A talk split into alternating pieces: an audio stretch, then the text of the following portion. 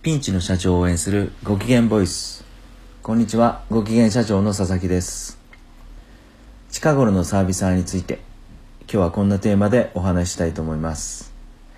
まあ、企業がピンチに陥ってですね、資金繰りが回らなくなったら、銀行にリスケジュールのお願いということになると思うんですが、まあ、リスケジュールをしたら、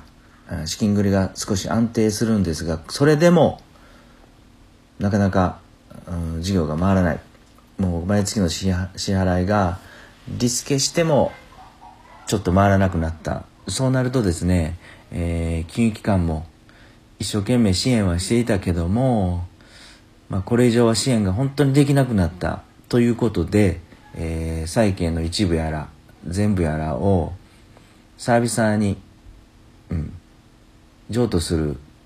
ていう段階に入るんですが、えーそこで社長は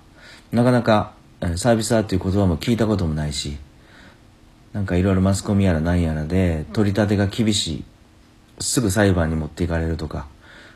まあ、そういう情報が入っていたりするから、えーパニックになっちゃうこともあるんですが全くその必要はなくてですね特に最近はすごくうんサービサーと社長が交渉できるそんな環境になっているので、まあ、少しお話ししたいと思います、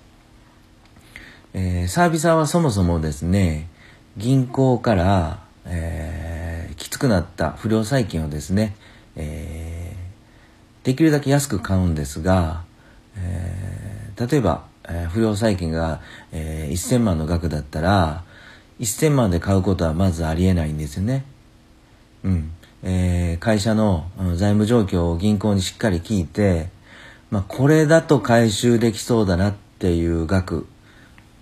うん、それで、えー金融機関からサービサーはあ買います。債券を買います。ですから、えー社長もですねそこでパニックにならずになんとか交渉をして、えー毎月の支払いを交渉するなりしてですね落としどころを探って、えー満額返すそうではなくて、えーどれだけ支払ったら、えーこの債権はなくなるのか、まあ、そこも対話の中でサービサーとのですね、うん、そこでしていってほしいと思うんですね。で私の感覚なんですが最近はですねすぐ、えー支払いが遅れると、まあ、書面なんかで裁判やら、えー差し押さえやらそういう言葉を使って、えー少し脅かしてはきたサービサーがですね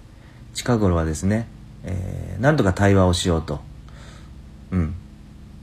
前向きに交渉をしてサービサーの方も会社の方から債権を回収しようとしてきている。そんな感覚がするんですね。ですから、えー双方でなんとか対話の中で、えー落としどころを見つけていってほしいんです。はい。